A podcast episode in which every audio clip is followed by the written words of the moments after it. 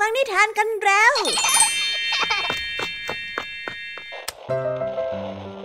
คุณกำลังรับฟังไทย PBS Radio ต่อจากนี้ไปขอเชิญทุกท่าน รับฟังรายการ นิทานแสนสนุกสุดหันษาที่รังสรรค์มาเพื่อน้องๆ ในรายการ Kiss Out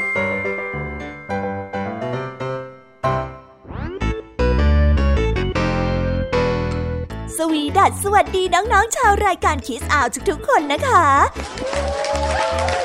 วันนี้พี่แยมมี่กับผองเพื่อน ก็ได้เตรียมนิทานสนุกๆมาเล่าให้กับน้องๆได้ฟัง เพื่อเปิดจินตนาการ แล้วก็ตะลุยไปกับโลกแห่งนิทานนั่นเอง น้องๆอยากจะรู้กันแล้วหรือยังคะ ว่าวันนี้พี่แยมมี่และผองเพื่อนได้เตรียมนิทานเรื่องอะไรมาฝากน้องๆกันบ้าง เอาละค่ะ เราไปเริ่มต้นกันที่นิทานของคุณครูไหว วันนี้นะคะ คุณครูไหวได้จัดเตรียมนิทานทั้งสองเรื่องมาฝากพวกเรากันค่ะ ในนิทานเรื่องแรกของคุณครูไหว มีชื่อเรื่องว่าแมลงปีกแข็งเย่อหยิ่ง ต่อกันด้วยเรื่อง ชายซื่อบื้อส่วนนิทานของทั้งสองเรื่องนี้จะเป็นอย่างไร และจะสนุกสนานมากแค่ไหน น้องๆต้องรอติดตามรับฟังกันในช่องของคุณครูไหวใจดีกันนะคะ ส่วนนิทานของพี่ยามีในวันนี้ได้จัดเตรียมมาฝากน้องๆกันสองเรื่อง แต่น้องๆอย่าเพิ่งเสียใจไปนะคะ ว่าทำไมวันนี้ถึงมีแค่สองเรื่อง แต่พี่ยามีนี่ขอ confirm ความสนุกเลยค่ะ ว่าไม่แพ้คุณครูหายอย่างแน่นอนนิทานของเราในวันนี้มากันในชื่อเรื่องว่าสามพี่น้องหลายตา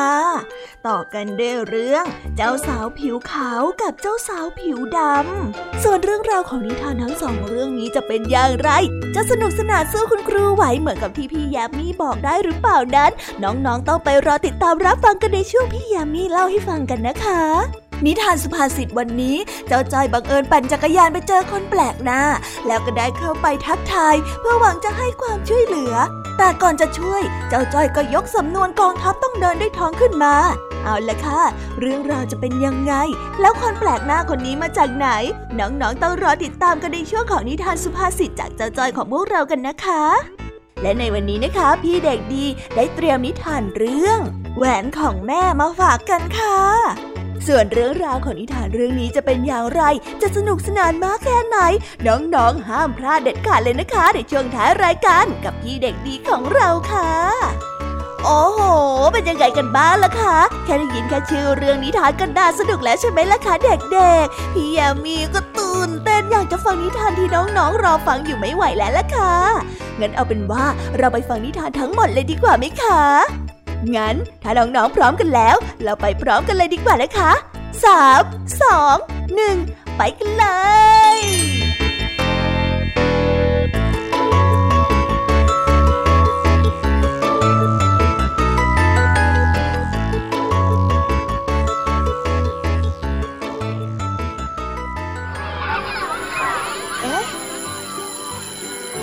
อดดังแล้ว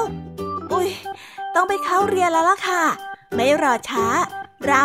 ไปหาคุณครูไหวกันเถอะ ไปกันเลย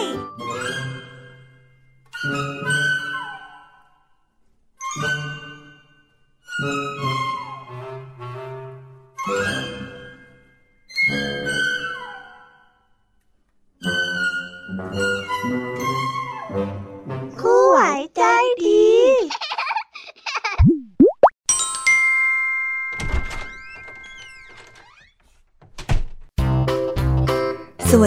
ค่ะเด็กๆ วันนี้นะคะก็กลับมาพบกับคุณครูไหวกันอีกเช่นเคยค่ะ และแน่นอนนะคะ ว่ามาพบกับคุณครูไหวแบบนี้ ก็ต้องมาพบกับนิทานที่แสนสนุกด้วยกันทั้งสองเรื่อง และในวันนี้คุณครูไหวได้จัดเตรียมนิทานที่แฝงไปด้วยแง่คิดคติสอนใจมาฝากเด็กๆกันค่ะ และในนิทานเรื่องแรกที่คุณครูไหวได้จัดเตรียมมาฝากกันนั้น มีชื่อเรื่องว่า แมงปีกแข็งเย่อหยิ่ง ส่วนเรื่องราวจะเป็นอย่างไร และจะสนุกสนานมากแค่ไหน เราไปติดตามรับฟังพร้อม ๆ กันได้เลยค่ะ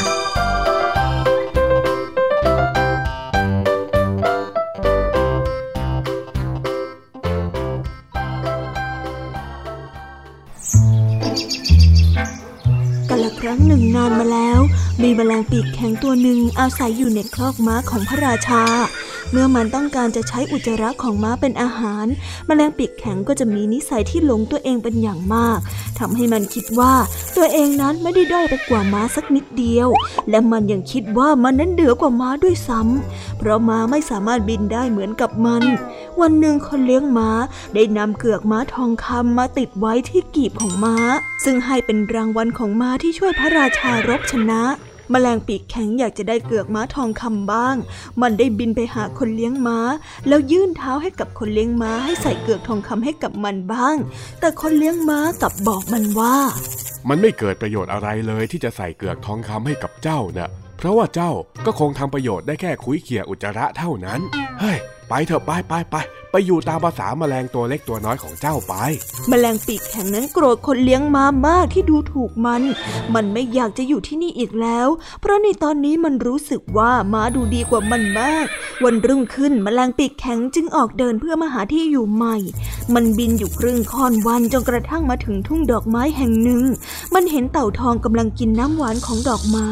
มันจึงลองทำแบบเต่าทองบ้าง แต่มันไม่รู้วิธีกินน้ำหวานมาก่อนทำให้ไม่สามารถกินน้ำหวานของดอกไม้อื่นๆได้เฮ้ยไม่ได้ไม่ได้ทำยังไงก็ไม่ได้ชะวิธีเหมือนกับผู้หญิงเช่นเนี้ยก็คงเหมาะกับเต่าทองตัวเล็กๆเท่านั้นนั่นแหละนะ ทั้งที่หากว่าถามวิธีการกินน้ำหวานจากเต่าทองแล้วล่ะก็ มันก็จะสามารถกินน้ำหวานได้เช่นกัน แต่ด้วยความอดดี จึงทำให้มันต้องพยายามบินหามูลสัตว์เป็นอาหารเหมือนเดิม มันบินไปตามพื้นเพื่อหามูลสัตว์ และพบกับผีเสื้อตัวหนึ่งที่กำลังพ้นออกมาจากดักแด้ผีเสื้อพยายามกระพือปีกเพื่อที่จะบินขึ้น แต่แมลงปีกแข็งคิดว่า ผีเสื้อตัวนี้กำลังดูถูกปีกอันดำทึบของมัน มันจึงได้บินเข้าไปหาผีเสื้อและได้กล่าวว่า เจ้าก็มีดีแค่ปีกนั่นละ สู้ข้าไม่ได้ ข้าเนี่ยเคยอยู่ในคอกม้าของพระราชา แต่เพราะว่าม้าอิจฉาข้าที่ได้เกือกม้าทองคำเป็นของขวัญ จึงขโมยเกือกม้าของข้าไป แล้วก็ขับไล่ข้าออกมาจากโรงเลี้ยงม้า ถ้าข้ายังมีเกือกม้าทองคำอยู่แล้วก็ สีสันบนปีกของเจ้าสู้สีสันของเกือกม้าสีทองคำไม่ได้ลูกหน้าเจ้าผีเสื้อขี้อวด แม้ผีเสื้อจะเพิ่งลืมตาดูโลกได้ไม่นาน แต่เมื่อครั้งที่มันยังเป็นหนอนตัวเล็กๆ มันเคยเห็นม้ามาบ้างแล้ว ผีเสื้อจึงได้กล่าวกับแมลงปีกแข็งไปว่า เออ เจ้าตัวเพียงเท่านี้ทำไมถึงคิดที่จะไปเปรียบเทียบตัวเองกับม้าล่ะ มแมลงปีกแข็งได้บินจากที่แห่งนั้นไปด้วยความโมโห เพราะคิดว่าผีเสื้อนั้นกำลังดูถูกมัน ดูถูกซ้ำแล้วซ้ำเล่า แต่ด้วยความที่มันไม่ได้กินอะไรมาทั้งวัน จึงทำให้มันหมดแรง และร่วงลงสู่พื้นดิน แต่โชคมันนั้นยังดีอยู่ ที่มีมแมลงสาวสวยสองตัวให้ความช่วยเหลือมันเอาไว้มแมลงปีกแข็งจึงแต่งงานกับมแมลงสาวสวยทั้งสองตัว โดยที่มันมักจะอวดตัวเองกับมแมลงสาวอยู่เสมอ ว่าเป็นสายลับของพระราชา วันหนึ่งภรรยาได้ใช้ให้มันไปหาน้ำหวานมาเก็บเอาไว้ ก่อนที่จะถึงหน้าหนาว แต่มแมลงปีกแข็งไม่รู้วิธีการเก็บน้ำหวาน มันจึงเก็บมูลสัตว์มาแทนทำให้มันโดนภรรยาทั้งสองต่อว่าต่างๆนานา มันจึงหนีจากภรรยาของมันเพราะคิดว่านั่นเป็นการดูถูกมแมลงปีกแข็งปีนมาถึงเรือนกระจกที่เป็นที่เพาะเมล็ดต้นไม้ มันซุกตัวอยู่ในดินและนอนหลับไปด้วยความอ่อนเพลีย คืนนั้นมันฝันว่ามันได้กลับไปที่คอกม้าของพระราชา และพบว่าม้าตัวนั้นเสียชีวิตไปแล้ว มันจึงได้ครอบครองเกือกม้าทองคำแต่เพียงผู้เดียว แต่ในขณะที่มันกำลังฝันดีอยู่มแมลงปีกแข็งต้องสะดุ้งขึ้น เพราะมันรู้สึกว่ามีใครมาจับปีกของมัน เมื่อมันตื่นขึ้นมาก็พบว่ามีเด็กกลุ่มหนึ่งกำลังจับมันพันเอาไว้กับท่อนไม้ที่ปักอยู่ที่รองเท้าเก่าๆ เฮ้ยเฮ้ยเราได้กับตันเรือแล้ว ฮู้ฮู้แมลงตัวนี้จะเป็นกับตันเรือของเรา เด็กคนหนึ่งได้พูดกับเขา พร้อมกับปล่อยเรือที่ทำมาจากรองเท้าเก่าที่ลอยไปตามแม่น้ำเรือรองเท้านั้นเดินลอยไปตามแม่น้ำที่เชี่ยวกรากแมลงปีกแข็งตกใจกลัวมาก มันกำลังจะดิ้นรนออกจากเชือกที่มัดตัวมันอยู่ แต่ก็ไม่มีท่าทางที่จะหลุดออกมาจากเชือกที่มัดตัวของมันได้ ตอนนี้มันรู้แล้วว่ามันเป็นเพียงแค่แมลงตัวเล็กๆ เท่านั้น มันลืมเรื่องเกือกม้าทองคำลืมเรื่องที่มันคิดว่าตัวเองมีความสามารถเหนือกว่าม้า ตอนนี้แมลงปีกแข็งคิดได้แล้วว่า มันเป็นเพียงแค่แมลงเท่านั้น การที่มันอวดดีไม่ได้ช่วยให้มันมีความสุขขึ้นเลยแม้แต่น้อย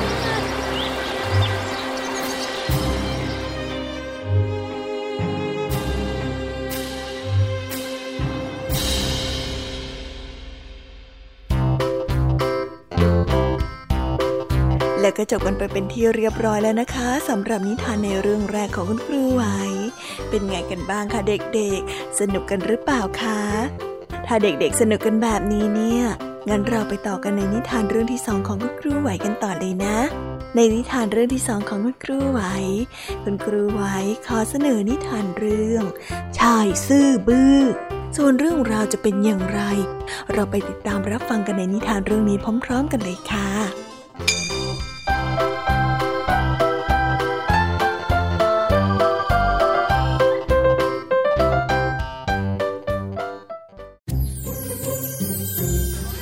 กาละครั้งหนึ่งนานมาแล้ว ในชนบทอันห่างไกล ชายชาราผู้หนึ่งมีลูกชายอยู่สามคน ลูกชายคนโตสามารถจำพจนานุกรมภาษาไทยได้ทั้งเล่ม ลูกชายคนรองเป็นคนที่สนใจข่าวสารรอบตัว อ่านข่าวหนังสือพิมพ์ จึงรอบรู้มากกว่าใครในเมือง แต่ด้วยความคิดว่าเป็นผู้ที่มีความรู้จึงทำให้ทั้งสองกลายเป็นคนที่มีนิสัยที่หยิ่งยัโส ส่วนลูกชายอีกคนที่เป็นลูกชายคนเล็ก ไม่ค่อยฉลาดสักเท่าไรนัก เขามีชื่อว่าแจ็คด้วยความที่เขาเป็นคนที่ไม่ค่อยฉลาด จึงไม่ค่อยได้รับความรักและความเอาใจใส่จากพ่อของเขาแจ็คจึงโตมาโดยที่ไม่ได้รับการศึกษาแต่อย่างใดแจ็คเป็นคนที่ซื่อๆคิดอย่างไงก็พูดอย่างนั้นจนใครๆในเมืองก็เรียกเขาว่าแจ็คผู้ซื่อบื้อแม้ว่าแจ็คนั้นไม่ค่อยฉลาด แต่เขาก็ไม่เคยทำเรื่องไม่ดี หรือทำให้พ่อของเขาเดือดร้อนแม้แต่ครั้งเดียว วันหนึ่งทหารได้ติดประกาศไปทั่วเมืองว่า ราชาจัดให้มีงานเลือกคู่สำหรับเจ้าหญิง และอนุญาตให้ชาวเมืองเข้าร่วมกันคัดเลือกได้ โดยมีกติกาว่าผู้ใดที่สามารถเล่าเรื่อง และทำให้เจ้าหญิงพึงพอใจได้ จะได้อภิเษกกับเจ้าหญิง ลูกชายคนโตและคนรองของชายชรา ตกลงที่จะเข้าร่วมด้วย ทั้งสองได้ใช้เวลาเตรียมตัวหนึ่งอาทิตย์ และมั่นใจเป็นอย่างมากว่าจะได้รับคัดเลือก เมื่อวันคัดเลือกมาถึง พี่ชายทั้งสองของแจ็คออกเดินทางไปตั้งแต่เช้า ชายชราได้มอบม้าสีดำให้กับลูกชายคนโต และมอบม้าสีเผือกให้กับลูกชายคนรอง เพื่อที่จะใช้เป็นพาหนะในการเดินทาง แจ็คได้เห็นพี่ชายแต่งตัวเป็นอย่างดี จึงสอบถามพี่ชายทั้งสอง จนรู้ว่ามีงานเลือกคู่ของเจ้าหญิงแจ็คสนใจที่จะเข้าร่วมการแข่งขันในครั้งนี้ และได้ขอม้าจากพ่อของเขาบ้าง แต่ชายชราไม่อนุญาต เพราะคิดว่าความซื่อบื้อของแจ็คทำให้ครอบครัวของเขาต้องอับอายเป็นแน่ แจ็คจึงขอแกะของชายชรา แล้วขี่ตามพี่ชายทั้งสองไป แจ็คพยายามจะชวนพี่ชายคุยเรื่องงานเลือกคู่ แต่พี่ชายของเขาไม่ยอมคุยด้วย เพราะกำลังท่องหนังสือระหว่างทางแจ็คได้เจอซากอีกาตัวหนึ่ง เขาได้เก็บซากอีกาตัวนั้นผูกติดกับแกะไว้ ชายคนโตของแจ็คได้ถามด้วยความสงสัยว่า เจ้าจะเอาซากอีกาตัวนั้นไปทำอะไรนะฮะ ข้าก็จะเอาไว้ให้กับเจ้าหญิงยังไงล่ะ เขาได้ตอบพี่ชายคนโตไปอย่างมั่นใจ ทั้งสองได้เดินทางต่อไปได้สักพัก แจ็คได้มองเห็นบ่อน้ำแห่งหนึ่งที่มีเพียงแต่โคลนอยู่กลางบ่อ แจ็คตักโคลนมาใส่ในถุงที่ทำมาจากหนัง แล้วนำมาผูกไว้ที่ข้างซากของกา อย่าบอกนะ ว่าจะเอาโคลนนี่ไปให้กับเจ้าหญิงด้วยนะ พี่ชายคนรองของแจ็คถามพร้อมกับแสดงท่าทางดูถูก ใช่แล้วข้าจะนำโคลนนี้ไปเป็นของฝากของเจ้าหญิง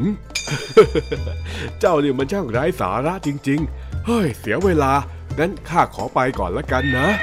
ชายของเขาจึงควบม้าหนีไปพร้อมกับเสียงหัวเราะ เมื่อถึงงานคัดเลือก แจ็คไม่รอช้า เขาได้กล่าวขึ้นด้วยน้ำเสียงที่ใสซื่อของเขาเหมือนเช่นทุกครั้ง ข้าไม่มีเรื่องอะไรมาเล่าให้กับเจ้าหญิงฟัง เพราะคิดว่าคงไม่มีเรื่องอะไรที่เจ้าหญิงไม่รู้ ข้าเสียอีกที่อยากจะฟังเรื่องเล่าจากเจ้าหญิง เพราะว่าข้าดะถูกเรียกว่าแจ็คผู้ซื่อบื้อ แต่ว่าข้ามีของมาฝาก และคิดว่าเจ้าหญิงก็คงไม่เคยรับประทานสิ่งนี้ ดูนี่สิพะยะค่ะ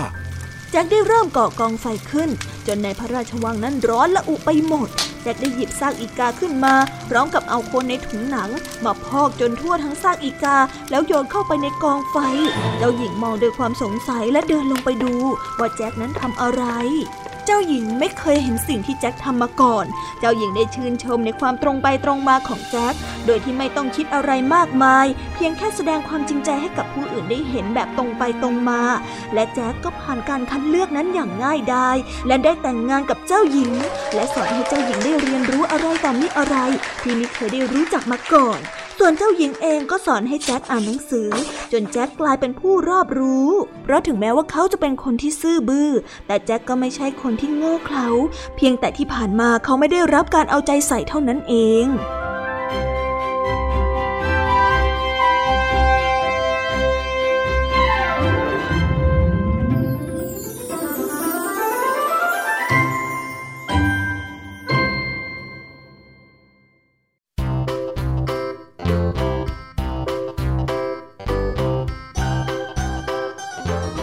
แล้วก็จบกันไปเป็นที่เรียบร้อยแล้วนะคะสำหรับนิทานทั้งสองเรื่องของคุณครูไหว เป็นยังไงกันบ้างล่ะคะเด็กๆ วันนี้เนี่ยสนุกจุใจกันหรือเปล่าเอ่ยมีเด็กๆหลายคนเลยนะคะที่ยังไม่จุใจกัน งั้นเราไปต่อกันในนิทานช่วงต่อไปกันเลยดีกว่าไหมคะเอาละค่ะ งั้นเราไปต่อกันในนิทานช่วงต่อไปกับช่วงพี่แยมมี่เล่าให้ฟังกันเลยนะคะ แต่สำหรับตอนนี้เนี่ย เวลาของคุณครูไหวก็ได้หมดลงไปแล้ว งั้นครูไหวต้องขอตัวลากันไปก่อนแล้วนะคะ สวัสดีค่ะ บ๊ายบาย และพบกันใหม่นะคะเด็กๆ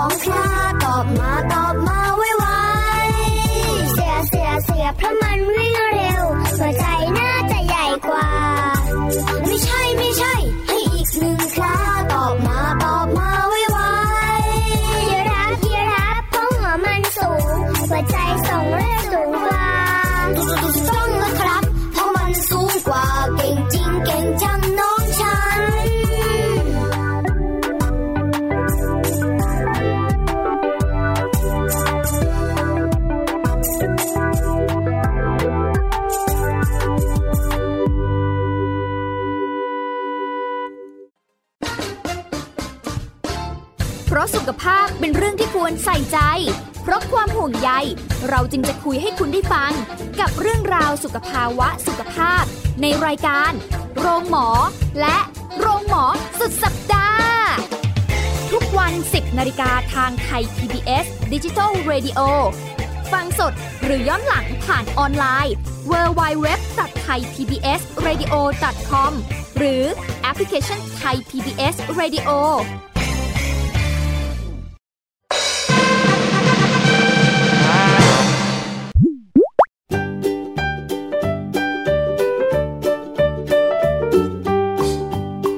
สวีดัสวัสดีค่ะ น้องๆที่น่ารักทุกๆคนของพี่แยมมี่นะคะ ก็เปิดรายการมาพร้อมกับเสียงอันสดใสของพี่แยามีกันอีกแล้ว และวันนี้ค่ะนิทานเรื่องแรกที่พี่แยามีได้จัดเตรียมมาฝากน้องๆนนั้น มีชื่อเรื่องว่า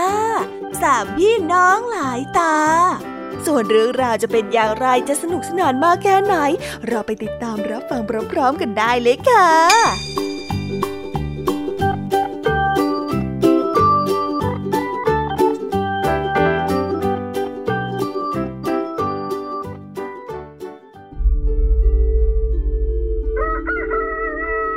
กันละครั้งหนึ่งนานมาแล้ว ครอบครัวหนึ่งมีลูกสาวอยู่ด้วยกันสามคน ลูกสาวคนโตเกิดมามีแค่ตาเดียวอยู่ตรงกลางหน้าผาก ส่วนน้องเล็กนั้นมีสามตา น้องคนกลางนั้นเป็นคนเดียวที่มีสองตาปกติเหมือนกับคนอื่น ปรากฏว่า แม่พี่สาวและน้องสาวของเธอ กลับเห็นว่าเธอนั้นเป็นคนที่ทำให้พี่สาวและน้องสาวถูกสาปจึงทรมานต่างๆ นานางานทุกอย่างในบ้าน ถูกโยนให้เป็นภาระของเธอทั้งหมด อีกทั้งยังได้แต่เสื้อผ้าเก่าๆ และให้กินเพียงแค่เศษอาหารที่เหลือในแต่ละวันเท่านั้น วันหนึ่งสองตาได้พาแกะไปเลี้ยงยังทุ่งหญ้าที่เธอนั้นทำเป็นประจำอยู่ทุกวัน วันนี้เธอได้ออกมาแต่เช้า จึงยังไม่ได้กินอะไรเลยด้วยความหิว เธอจึงได้กอดลูกแกะตัวหนึ่งเอาไว้ และได้ก้มหน้าร้องไห้ เพราะว่าน้อยใจในโชคชะตาของตัวเอง นางฟ้าใจดีองค์หนึ่งได้ยินเสียงร้องไห้สะอึกสะอื้นจึงได้ปรากฏกายขึ้นอยู่ตรงหน้าและได้กล่าวว่า สาวน้อยเอ๋ยเจ้าอย่าโศกเศร้าเสียใจไปเลย ฉันน่าจะให้เวทมนต์วิเศษแก่เจ้า เมื่อใดที่เจ้าหิว ให้กอดเจ้าแกะตัวน้อยนี้เอาไว้ แล้วก็ท่องมนต์ว่าแกะน้อยของข้าขอให้อาหารจงเต็มโต๊ะได้เถิด ในยามใดที่เจ้าอิ่มแล้วก็ให้ปล่อยแกะนี้ลงจากพื้นแล้วกล่าวว่า เจ้าแกะน้อยขอให้เจ้าจงเก็บอาหารเหล่านี้ไปด้วยเถิด นี้ล่ะ เธอก็จะอิ่มหนำสำราญ แล้วก็ไม่ทุกข์ยากอีกต่อไปยังไงนะจ๊ะ กล่าวจบนางฟ้าใจดีก็ได้หายตัวไป นับจากนั้นสองตาก็ไม่เคยกินเศษอาหารที่พี่สาวและน้องสาวเหลือไว้ให้อีกเลย จนทั้งสองนั้นสงสัยว่า เธอได้อาหารมาจากไหน ในคืนนั้นเธอได้เข้าไปในห้องของสองตาเพื่อสืบดู แต่สองตารู้ทันจึงได้เล่านิทานให้ตาเดียวฟังจนหลับไปในที่สุด จากนั้นเธอจึงได้กอดลูกแกะเอาไว้แน่น และได้ท่องมนต์เพื่อขออาหาร ในวันรุ่งขึ้นสองตาก็ได้ออกไปเลี้ยงแกะตามเดิม เมื่อสามตาเห็นว่าพี่สาวไม่สามารถล้วงความลับได้ คืนต่อมาเธอจึงได้อาสาเข้าไปในห้องของสองตาเอง เมื่อเข้าไปแล้วสามตาก็แกล้งทำเป็นนอนหลับ จึงแอบรู้ความลับของสองตาในที่สุด รุ่งขึ้นเมื่อสองตาออกไปเลี้ยงแกะ ทั้งสองก็ได้จับลูกแกะไปฆ่าในทันที เมื่อสองตาได้กลับมาถึงบ้าน และเห็นว่าลูกแกะตัวน้อยนั้นเสียชีวิตไปแล้ว เธอได้กอดศพแกะน้อย และวิ่งออกไปยังทุ่งหญ้า เพื่อให้นางฟ้านั้นช่วยเหลือ นางฟ้าได้ปรากฏกายขึ้น แต่ก็ไม่สามารถที่จะช่วยเหลือลูกแกะน้อยได้อีกแล้ว นางฟ้าได้บอกกับเธอว่า ให้เอาศพของลูกแกะน้อยนี้ไปฝังไว้ที่หน้าบ้าน แล้วจงนอนหลับให้สนิทซะในวันรุ่งขึ้นก็มีต้นไม้ใบสีเงินและผลเป็นสีทองขึ้นอยู่ที่หน้าบ้าน ในจุดที่เธอนั้นเอาแกะไปฝังไว้ แม่ของเธอได้สั่งให้ตาเดียว และสามตาขึ้นไปเก็บผลไม้ทองคำนั้น แต่ไม่ว่าจะทำอย่างไรก็ไม่สามารถปีนขึ้นไป เพราะว่าต้นไม้นั้นโยกไปก็โยกมาทำให้ไม่สามารถขึ้นไปเก็บได้ จึงบังคับให้สองตาปีนขึ้นไปแทน ด้วยความจำใจสองตาได้เก็บผลไม้ทองคำได้ราวเหมือนกับปาฏิหาริย์อยู่มาวันหนึ่ง เจ้าชายที่รูปร่างสง่างาม เสด็จผ่านมายังบ้านที่ครอบครัวของเธอนั้นอาศัยอยู่ เมื่อเห็นต้นไม้ที่มีผลเป็นสีทองคำก็ทรงอยากจะได้ และได้ตรัสออกมาว่า เราอยากจะขอผลไม้ทองคำสักหนึ่งผลจะได้หรือไม่ ต้นไม้มีผลไม้ทองคำเป็นของเราทั้งสองคนละเพคะ โอ้ ใช่เพคะเออของพวกเราสองคน ตาเดียวและสามตาได้ตอบพร้อมกัน แต่ไม่ว่าจะอย่างไรทั้งสองก็ไม่สามารถเก็บผลไม้ทองคำให้แก่เจ้าชายได้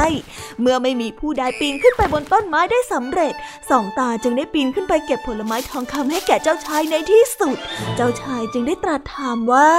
เจ้าอยากจะได้สิ่งใดเป็นการแลกเปลี่ยนกับผลไม้ทองคำนี้ บอกข้ามาได้เลยนะ สองตาได้ตอบเจ้าชายว่า เออ หม่อมฉันไม่ต้องการสิ่งใด นอกจากอาหารเพียงแค่เล็กน้อย เพื่อให้หม่อมฉันไปจากที่แห่งนี้เพคะ เจ้าชายทรงประทับใจเป็นอย่างมากที่เธอนั้นเป็นคนมากน้อย จึงได้ตรัสขึ้นมาว่า ได้สิ เดี๋ยวเราจะให้เจ้าไปอิสระ ไปกับเรานะ กล่าวจบ เจ้าชายได้ดึงสองตาขึ้นบนหลังของม้า และพาเข้าไปในพระราชวัง พระองค์ได้จัดงานอภิเษกสมรสที่ยิ่งใหญ่ และทั้งสองก็ครองคู่กันอย่างมีความสุขนับตั้งแต่นั้นสืบมา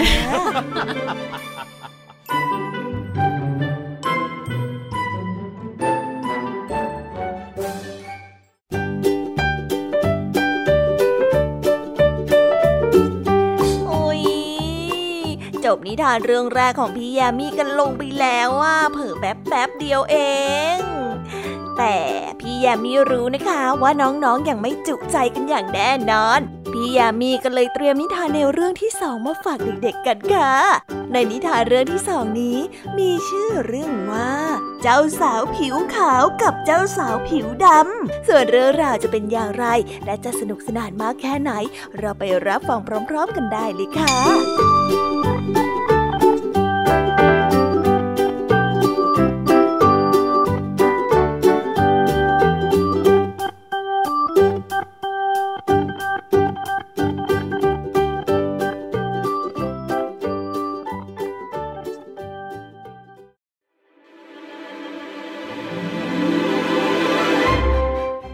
ละครั้งหนึ่งนานมาแล้ว หญิงสาววัยกลางคนคนหนึ่งอาศัยอยู่กับลูกสาวและลูกเลี้ยงอีกหนึ่งคน ทั้งสามคนได้อาศัยอยู่ในบ้านหลังเล็ก ๆ ไกลออกไปนอกเมือง แม่เลี้ยงกับลูกสาวเป็นคนที่นิสัยไม่ค่อยดี จึงได้ใช้ให้ลูกเลี้ยงทำงานอย่างหนัก พระเจ้าจึงทรงคิดที่จะลงโทษสองแม่ลูกให้หลาบจำ แต่พระองค์ก็ยังทรงมีเมตตาจึงทรงคิดที่จะทดสอบดูก่อน พระองค์ทรงได้แปลงกายลงมาเป็นชายแก่ เดินไปเคาะประตูบ้านเพื่อถามทางแต่แทนที่ทั้งสองแม่ลูกจะบอกทางให้ กลับยียวนกวนประสาทเป็นที่สนุกสนาน ลูกเลี้ยงจึงขออาสาไปส่งยังจุดหมายเอง เมื่อไปส่งยังจุดหมายแล้ว ชายแก่ก็ได้แปลงกายเป็นพระเจ้าดังเดิมและได้กล่าวว่า เจ้าเป็นคนที่มีเมตตา มีน้ำใจที่งดงามยากที่จะหาใครเปรียบเทียบ ด้วยความดีงามของเจ้า เราจะให้พรกับเจ้าสามประการ เจ้าขอพรข้าเดี๋ยวนี้ได้เลยนะ หญิงสาวได้นั่งนึกถึงสิ่งที่ต้องการอยู่สักครู่หนึ่งแล้วได้เอ่ยขึ้นว่า เออพรข้อแรก ข้าขอให้มีผิวกาย ที่ขาวดุดดังแสงจันทร์เอ่อพรข้อที่สองข้าขอให้มีเงินทองออกมาจากกระเป๋าทุกครั้ง เท่าที่ข้าต้องการพรข้อสุดท้าย เมื่อข้าเสียชีวิตไปแล้ว ขอให้ข้าเกิดเป็นเป็ดสีขาว พระเจ้าก็ทรงให้พรตามที่เธอนั้นปรารถนา ก่อนกลับสวรรค์พระองค์ได้ปรากฏกายขึ้นต่อหน้าแม่เลี้ยงและลูกสาวอีกครั้ง เพื่อสาวให้ทั้งสองนั้น มีหน้าตาที่อับลักษณ์และมีผิวสีที่ดำคล้ำลูกเลี้ยงและพี่ชายเป็นคนขับรถม้าในวัง เขาได้พกรูปของน้องสาวติดตัวอยู่ตลอดเวลา โดยที่น้องสาวกำชับไว้ว่าห้ามให้ใครเห็น แต่เมื่อคนขับรถม้าเห็นความโศกเศร้าของพระราชาที่สูญเสียพระราชินี จึงได้นำรูปน้องสาวของพระองค์ให้ทอดพระเนตร พระราชาทรงหลงรักผู้หญิงที่อยู่ในรูปนั้นทันที จึงทรงมอบชุดเจ้าสาวและเครื่องประดับให้คนขับรถม้า แล้วกล่าวว่า เราจะแต่งงานกับผู้ที่สวมชุดเจ้าสาวและเครื่องประดับเหล่านี้ ช่วยจัดการให้ข้าด้วยนะ คนขับรถม้ากลับมารับน้องสาว เขาได้มอบชุดแต่งงานและเครื่องประดับให้แก่น้องสาว และได้กล่าวอีกว่า เจ้าจงสวมชุดนี้เข้าวังเพื่อเป็นพระราชินีเถิด แม่เลี้ยงและลูกสาวได้เห็นดังนั้นก็เกิดความอิจฉา จึงได้ขอตามเข้าวังไปด้วย ระหว่างทางพี่ชายได้ตะโกนถามน้องสาวว่านี่เจ้าสวมชุดเจ้าสาวและเครื่องประดับเรียบร้อยแล้วหรือยัง แต่เนื่องจากเสียงของรถม้านั้นดังมาก นางจึงไม่ได้ยินที่พี่ชายนั้นถาม นางได้ถามกลับไปว่าพูดอะไรกับนาง แม่เลี้ยงนั้นไม่รีรอ จะฉวยจังหวะนี้ตะโกนขึ้นว่าอ๋อให้ถอดชุดเจ้าสาวให้กับพี่สาว นางก็ได้ทำตาม สักพักพี่ชายได้ตะโกนถามเช่นเดิมอีก นางไม่ได้ยินจึงได้ถามกลับไปอีก เออพี่พูดอะไร หนูไม่ได้ยิน แม่เลี้ยงได้ตะโกนขึ้นว่า อ๋อ เขาให้ถอดเครื่องประดับออกมาแล้วก็มอบให้กับพี่สาวนะ่ะ เมื่อพี่ชายไม่เห็นน้องสาวตอบคำถาม จึงได้ตะโกนถามครั้งที่สามนางก็ไม่ได้ยินเช่นเดิม แม่เลี้ยงจึงได้ตะโกนขึ้นว่า ให้ลุกขึ้นยืนเดี๋ยวนี้ เมื่อนางได้ลุกขึ้น ก็ถูกผลักลงไปในแม่น้ำนางได้จมลงไป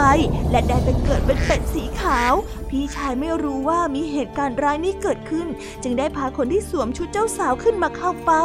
เมื่อพระราชาได้เห็นเจ้าสาวผิวคล้ำและหน้าตาเด้อเกลียด จึงได้สั่งให้นำตัวคนขับรถม้าไปขังคุก ข้อหาหลอกลวงพระองค์ และจำใจอภิเษกกับเจ้าสาวตัวดำเพราะพูดออกไปแล้ว เป็ดสีขาวได้ว่ายน้ำมาจนถึงปราสาท เป็ดน้อยได้เห็นครอบครัวยืนอยู่ที่ริมน้ำจึงได้เข้าไปถามถึงพี่ชายของเธอ เมื่อรู้ว่าเขานั้นติดคุก ก็ได้ว่ายน้ำวนเวียนอยู่แถวนั้นและคิดหาทางช่วยเหลือ พี่สาวของเธอเห็นจังหวะที่เธอนั้นคุยกับครอบครัวพอดี เมื่อรู้ว่านางไปเกิดเป็นเป็ด จึงได้ทูลกับพระราชาว่า มีปีศาจร้ายปลอมตัวมาเป็นเป็ดว่ายอยู่ในแม่น้ำใกล้กับโรงครัว เมื่อพระราชาไปถึงก็ได้ใช้ดาบฟันคอของเป็ดในทันที ทันใดนั้นร่างของเป็ดน้อยสีขาวก็ได้กลายร่างเป็นหญิงสาวที่อยู่ในภาพวาด พระราชาดีพระทัยมากจึงได้ถามเรื่องราวทั้งหมดที่เกิดขึ้น เมื่อทราบเรื่องก็ได้ปล่อยตัวพี่ชายของนางให้ออกมาจากคุก แล้วรับสั่งให้นำตัวสองแม่ลูกนี้ไปเป็นทาสใช้งานอย่างหนัก จากนั้นพระราชาก็ได้อภิเษกกับเจ้าหญิงผิวขาว และครองคู่อยู่ด้วยกันอย่างมีความสุขนับตั้งแต่นั้นสืบมา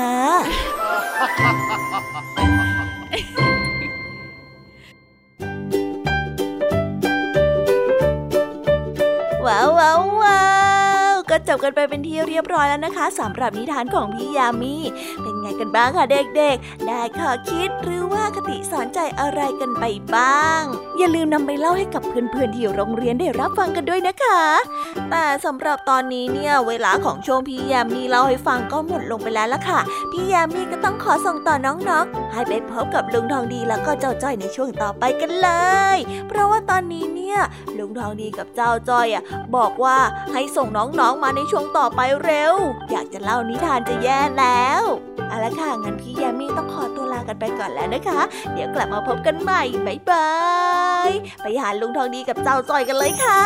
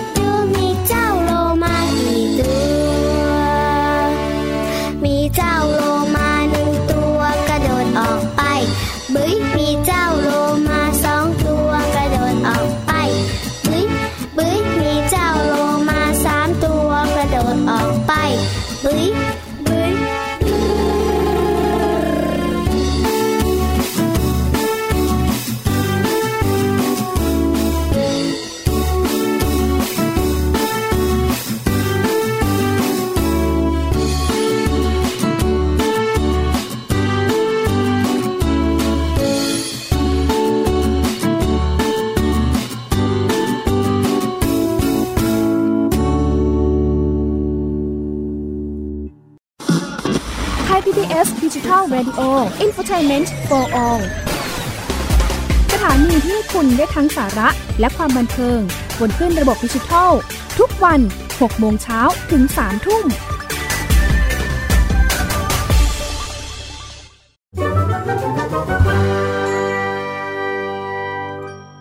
นิทานสุภาษิต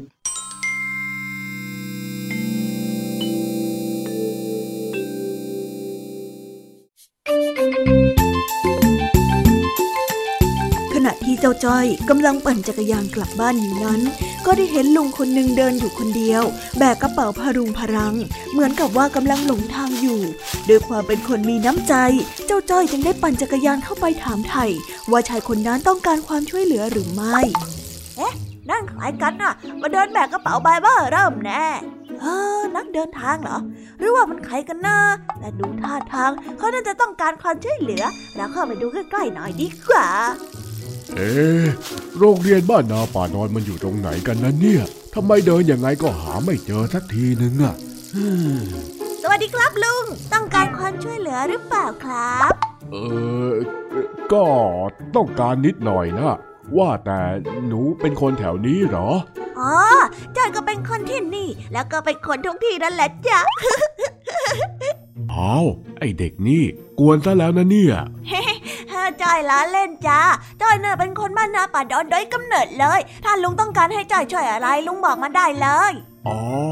เรื่องนั้นคือว่า แต่อันดับแรกเนี่ย เราต้องรู้จักกันก่อนสิเพราะว่าครูที่โรงเรียนเคยสอนไว้ว่า ห้ามคุยกับคนแปลกหน้าโดยที่ไม่จำเป็นนะจ๊ะอะลุงชื่อสมศักดิ์น่ะพอดีว่าลุงมา อ๋อดีเลย จ้อยนะชื่อจ้อย สรุปว่าเรารู้จักกันแล้วนะ งั้นเราไปกันเลยจ้ะอะอ้าวเดเดี๋ยวสิ แล้วจะพาลุงไปไหนล่ะนะมาบ้านนาป่าดอนทั้งที ลุงก็ต้องมาชิมก๋วยเตี๋ยวร้านป้าสีสิ รับรองอร่อยอย่าบอกใครเลย รีบเดินตามมาละจ้ะลุง แล้วสรุปว่าหนูจะช่วยลุงจริงไหมเนี่ย ช่วยแน่นอนอยู่แล้ว แต่อันดับแรกเนี่ยกองทัพต้องเดินด้วยท้องเราต้องไปเตรียมเสบียงกันก่อนนะลุงฮะกองทัพอะไรกันพ่อหนู ไหนจะเสวียงอีกลุง ลุงงงแฮะ อ๋อ กองทัพต้องเดินด้วยท้อง มันเป็นสำนวนต่างประเทศที่หมายถึง การที่ต้องทำให้ร่างกายแข็งแรง พร้อมต่อการเดินทาง หรือว่าพิชิตเป้าหมายที่วางแผนเอาไว้ยังไงล่ะลุง อ๋อ อย่างนี้นี่เอง ลุงก็นึกว่าจะพาลุงไปออกรบที่ไหนซะอีกอะอะ อย่างนั้นก็เข้าใจได้หน่อยอะอย่ามัวแต่หัวเราะสิลุง เดี๋ยวเราจะไม่ทันการเอานะ เราต้องเดินทางกันแล้วเนี่ยอะอะอะอะไปก็ไปไปไปมาเลยลุงตามมาเลย จากนั้นเจ้าจอยก็ปั่นจักรยานนำชายแปลกหน้าไปที่ร้านของป้าสีเพื่อกินก๋วยเตี๋ยวรสเด็ด ทั้งๆทที่ยังไม่ได้ถามไถ่ว่าชายแปลกหน้าคนนี้มาทำอะไรที่บ้านนาป่าดอนเป็นยังไงบ้างจ้าลุง อร่อยเหมือนที่จอยบอกเลยใช่ไหมล่ะอืม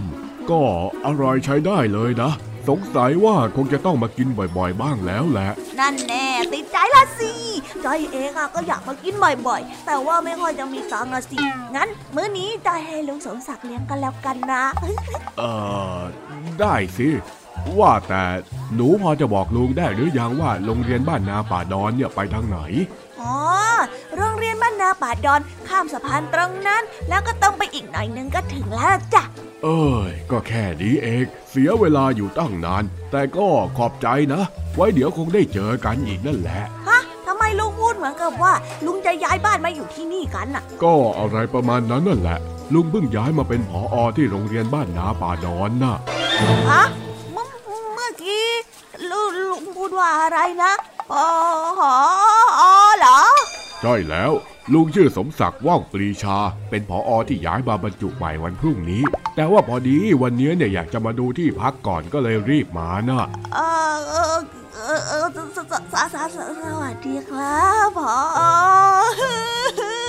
อ้าวเป็นอะไรไปซะล่ะทำไมเกรงแบบนั้นล่ะนะเก่งสิครับจอยอะเผลอกวนประสาทพอไปซะเยอะเลยพอจะไม่โกรธจอยใช่ไหมครับ ไม่โกรธหรอก แค่หมันไส้นิดหน่อยตรงที่บอกว่ากองทัพต้องเดินด้วยท้อง แล้วก็หลอกให้ลุงวิ่งตามรถจักรยานมาที่ร้านก๋วยเตี๋ยวนี่เท่านั้นเองแหละ ผมผมผมผมผิดไปแล้วครับผมขอโทษไม่เป็นไรไม่เป็นไรลุงล้อเล่นนะแล้วก็ขอบใจมากที่พามากินก๋วยเตี๋ยวอร่อยๆนะ ยอมรับเลยว่าอร่อยจริง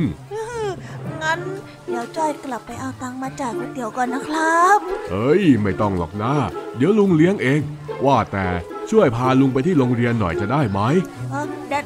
ได้ได้ได้สิคะ เดี๋ยวผมให้ลุงขี่จักรยานน้ำผมแล้วผมเดินตามเลย เฮ้ย ไม่ขนาดนั้นหรอกนะ อย่าคิดมากไปเลยอืมเราไปกันเลยนะครับ ไปสิ ตอนนี้เนี่ยกองทัพน่าจะพร้อมแล้ว ยิ้มแปล้เลย ได้เวลาเคลื่อนผลกันแล้วละรับทราบครับอ่าตามผมมาเลยครับผม เออเออเดี๋ยวเดี๋ยวลุงจ่ายตังค่าก๋วยเตี๋ยวก่อนแป๊บหนึ่งนะ ครับผม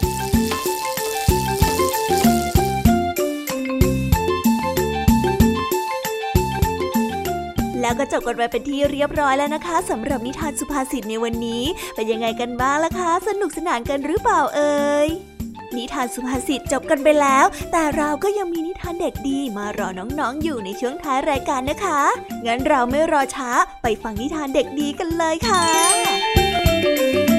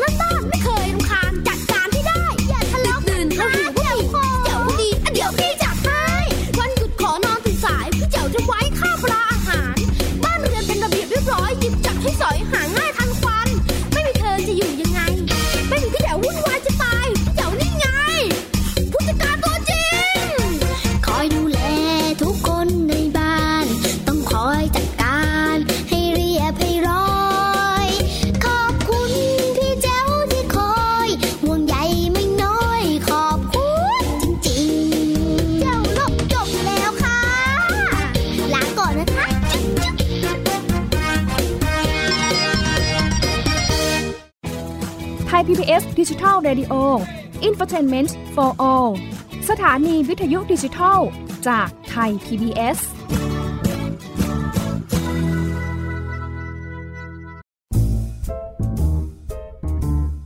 นิทานเด็กดี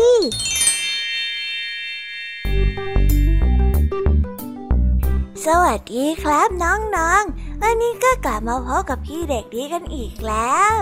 และแน่นอนว่ามาพบกับพี่เด็กดีแบบนี้ ก็ต้องกลับมาพบกับนิทานที่แสนสนุกกันในช่วงท้ายรายการ และวันนี้นะครับ พี่เด็กดีก็ได้เตรียมนิทานเรื่อง แหวนของแม่มาฝากกัน ส่วนเรื่องราวจะเป็นอย่างไร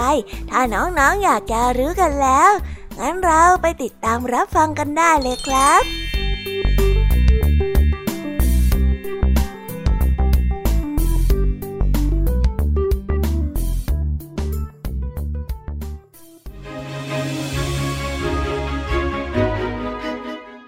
ครอบครัวจุกไม่ใช่ครอบครัวที่ร่ำรวย แต่เป็นครอบครัวที่มีความสุข แม่รักจุก พ่อก็รักจุก ทุกคนในครอบครัวนั้นต่างพูดจาต่อกันด้วยคำที่ไพเราะ ทั้งเป็นครอบครัวที่มีความเอาอกเอาใจกัน ให้เกียรติในความคิดของกันและกันเสมอมา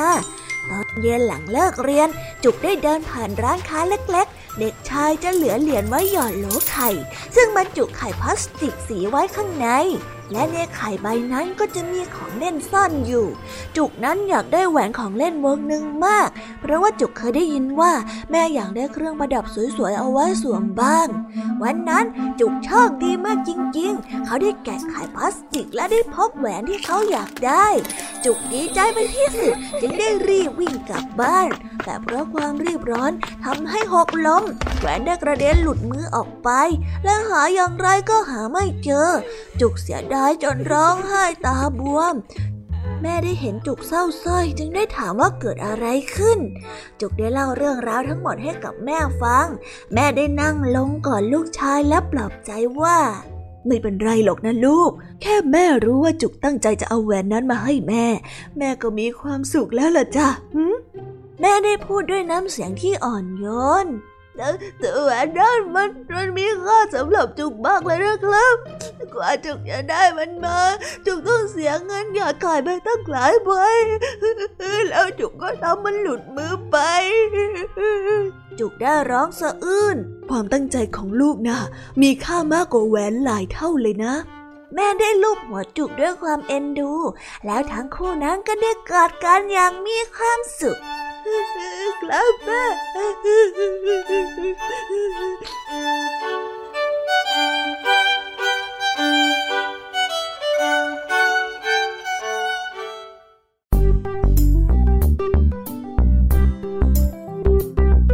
โอ้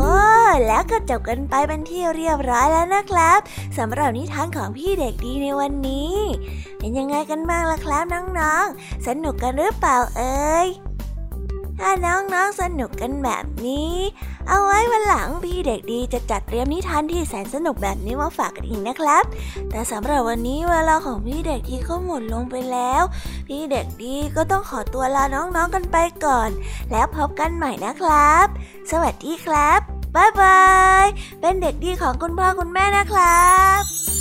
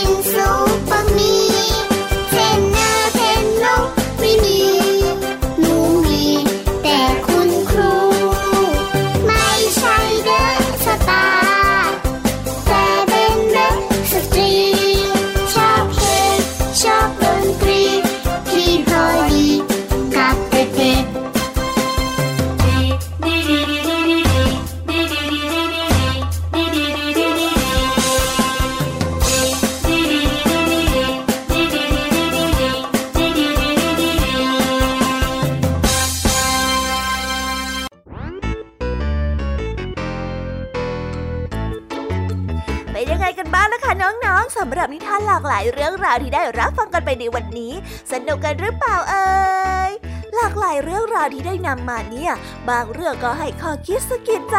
บางเรื่องก็ให้ความสนุกสนานเพลิดเพลิน แล้วแต่ว่าน้องๆเนี่ยจะเห็นความสนุกสนานในแง่มุมไหนกันบ้าง ส่วนพี่ยามีแล้วก็พ่องเพื่อนเนี่ยก็มีหน้าที่ในการนำนิทานมาส่องตรงถึงน้องๆแค่นั้นเองละค่ะ แล้ววันนี้นะคะ เราก็ฟังนิทานกันมาจนถึงเวลาที่กำลังจะหมดลงอีกแล้วอะหอย ใคร ที่ฟังไม่ทันเนี่ย หรือว่าฟังไม่ครบ ก็สามารถไปย้อนรับฟังได้ที่เว็บไซต์ไทย PBS Radio หรือที่แอปพลิเคชันไทย PBS Radio ได้นะ ถึงเวลาที่จะต้องกล่าวคำลาแล้วล่ะค่ะ พี่ยามีต้องคิดถึงน้องๆอีกแน่เลย แต่ไม่ต้องห่วงนะคะน้องๆ พี่ยามีเนี่ยขอสัญญาเลยว่า จะกลับมาพบกันใหม่พร้อมกับนิทานที่แสนสนุกแบบนี้กันอีกแน่นอนค่ะน้องๆ อย่าลืมนำข้อคิดดีๆ ที่ได้จากการรับฟังนิทานที่แสนสนุกของคุณครูไหว พี่ยามีลุงทองดีแล้วก็เจ้าจ้อย และก็นิทานจากพี่เด็กดีในวันนี้ไปใช้กันด้วยนะคะเด็กๆ เอาไว้พบกันใหม่ในวันพรุ่งนี้นะสำหรับวันนี้พี่ยามีต้องขอตัวลากันไปก่อนแล้วล่ะค่ะ สวัสดีค่ะ บ๊ายบายนะคะนังนงและพบกันใหม่ค่ะ